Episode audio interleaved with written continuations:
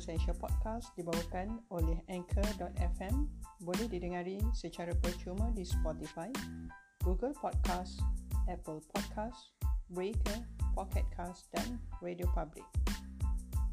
Brilliant Mind Essential Podcast membincangkan mengenai perniagaan, keluarga dan masyarakat Malaysia pada hari ini. Apabila kita sedang berusaha untuk memperbaiki tahap kewangan kita, satu perkara yang benar-benar penting ataupun mustahak untuk kita teliti dan ubah adalah cara kita membelanjakan duit kita. Sebenarnya ia tidak tidak bergantung kepada berapa banyak duit yang kita ada, tetapi bagaimana kita membelanjakan duit kita itu. Ada orang dia mempunyai pendapatan bulanan yang sedikit tetapi pada pada penghujungnya dia mempunyai simpanan yang banyak. Ada juga orang yang mempunyai pendapatan yang begitu banyak pada pada setiap bulan tetapi perbelanjaan yang tidak teratur ataupun boros menyebabkan dia tidak juga mempunyai simpanan yang banyak. Perkara ini menjurus kepada satu perkara iaitu bagaimana kita membelanjakan duit kita pada saban hari. Kebanyakan daripada kita sangat mengimpikan mempunyai kekayaan dan itu adalah salah satu impian hidup kebanyakan orang. Namun kita mungkin terlupa ataupun kita tidak diingatkan mengenai beri pentingnya menjaga perbelanjaan pada saban hari. Kita boleh lihat bagaimana kita membelanjakan du- duit yang kita ada pada setiap hari terutamanya dari aspek makan kita. Banyak daripada kita terutamanya saya bercakap tentang diri sendiri. Duit dihabiskan kepada makanan. Salah satu perkara yang boleh kita dapat lakukan dalam menjimatkan ataupun menjaga perbelanjaan kita adalah memastikan sebelum kita keluar daripada rumah mungkin pada pada setiap hujung minggu kita menghabiskan masa bersama keluarga. Penting untuk kita memastikan bahawa diri kita dan anak-anak kita telah menikmati makanan di dalam rumah terlebih dahulu perbelanjaan seperti makan di luar ini sebenarnya walaupun hanya satu minggu sekali ia memberikan impak besar kepada perbelanjaan seisi rumah. Bayangkan kita boleh berbelanja paling kurang RM50 sehingga RM100 hanya untuk makanan. Itu belum lagi kita kira duit minyak duit tol dan juga perkara-perkara lain seperti seperti bayaran parking ataupun mungkin anak kita meminta itu dan ini. Tidak banyak orang yang mampu untuk tidak berbelanja pada saban saban minggu untuk bersama keluarga tetapi kita boleh meminimalkan perbelanjaan di, di luar kawal itu. Sekiranya anda mengikuti saya di laman Facebook, uh, saya ada menulis mengenai matlamat saya pada ketika ini dan segala apa yang saya buat pada ketika ini dan masa akan datang insya-Allah adalah untuk mencapai succeed financially bermaksud financial freedom.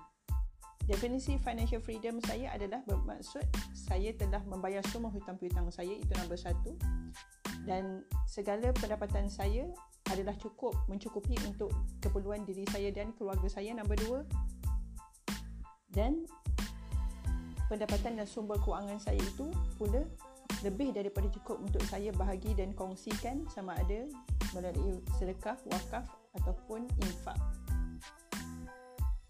Satu perkara yang kita semua boleh ingat pada pagi ini adalah jaga perbelanjaan kita.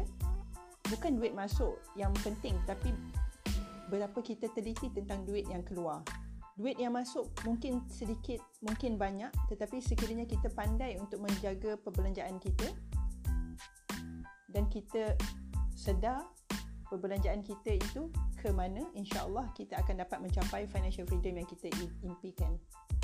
Sama-samalah kita mempunyai hasrat dan impian untuk menjadi kaya kerana dengan kekayaan itu kita dapat memberi lebih banyak lagi dengan kekayaan kita boleh membuat pelbagai pelbagai kebaikan di dunia ini dan dengan kekayaan sebenarnya kita dapat membantu bukan hanya diri kita dan ahli keluarga kita dan kaum kerabat kita tetapi juga masyarakat secara amnya. Berimpianlah untuk menjadi kaya kerana terlalu banyak sekali perkara-perkara di dunia ini yang memerlukan kepada duit.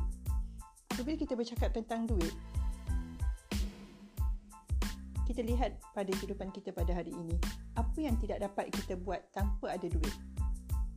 Kita insya-Allah ada duit tetapi duit kita adalah terhad.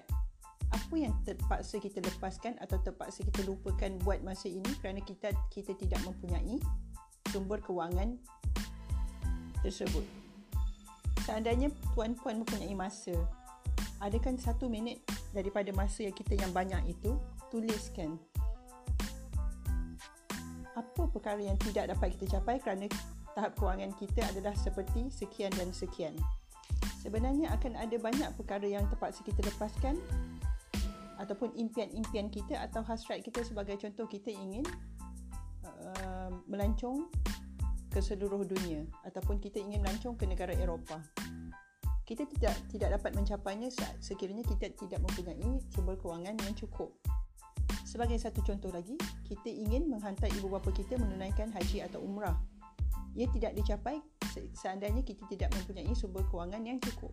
Kita mahu duduk di kawasan perumahan yang kita tahu jiran-jiran tetangga di kawasan tersebut adalah orang-orang yang yang menyokong ataupun yang sama visi dan inspirasi hidup seperti kita. Namun kita tidak dapat mencapai atau tidak mampu untuk duduk di kawasan kejiranan yang kita mahukan itu kerana sumber kewangan kita yang terhad. Limitasi-limitasi seperti ini adalah sebenarnya pain, pain points yang boleh kita jadikan sebab ataupun pendorong untuk kita mencapai financial freedom ataupun kebebasan kewangan yang kita fikirkan pada saban hari. Faktor penyokong ataupun faktor besar yang dapat dapat memberikan kita motivasi, motivasi besar untuk mencapai apa yang kita inginkan. Sebagai contoh saya ingin mencapai kebebasan keuangan dan mempunyai um, US dollar 10 bilion di dalam financial freedom account saya maksudnya saya ingin ada cash sebanyak 10 bilion dollar adalah kerana ini dan ini perkara-perkara seperti ini akan akan kita ingat dan ia akan lebih terkesan di dalam hati seandainya kita tuliskan dan kita baca pada saban hari. Berbalik kepada poin saya pada pada pada awal tadi, paling penting dalam apa jua perkara yang kita ingin capai, walau apa pun figure yang kita ingin ada sebagai sebagai simpanan kita ataupun yang kita katakan kita telah mencapai financial freedom account itu adalah bermula pada hari ini walaupun kita di, berada di tahap kewangan yang yang zero ataupun di mana pun tahap kewangan kita apa yang saya memulai pembacaan dan memulai melalui kelas-kelas yang saya hadiri paling penting jaga perbelanjaan kita. Itu adalah usaha permulaan yang boleh kita lakukan di samping kita mula untuk mencari peluang-peluang untuk membuat duit walau banyak mana pun duit yang kita buat pada saban hari pada hari ini ataupun hari akan datang seandainya kita tidak berdisiplin dalam kita membelanjakan kewangan banyak mana pun kewangan kita tidak akan cukup saya berharap pada hari ini saya saya telah menyampaikan satu ilmu walaupun hanya satu namun ia semoga ia bermanfaat dan dapat diamalkan oleh uh, tuan-puan yang mendengar. Insya-Allah saya akan terus berkongsi dan semoga kita bersama-sama dapat mencapai segala perkara yang kita impikan dan kita hasratkan dalam hidup kita. Jangan lupa tanggungjawab kita dan kepada Allah Subhanahu Wa Taala jaga solat kita dan bersedekahlah kerana dengan sedekah insya-Allah punca menjadi kaya. Assalamualaikum warahmatullahi wabarakatuh.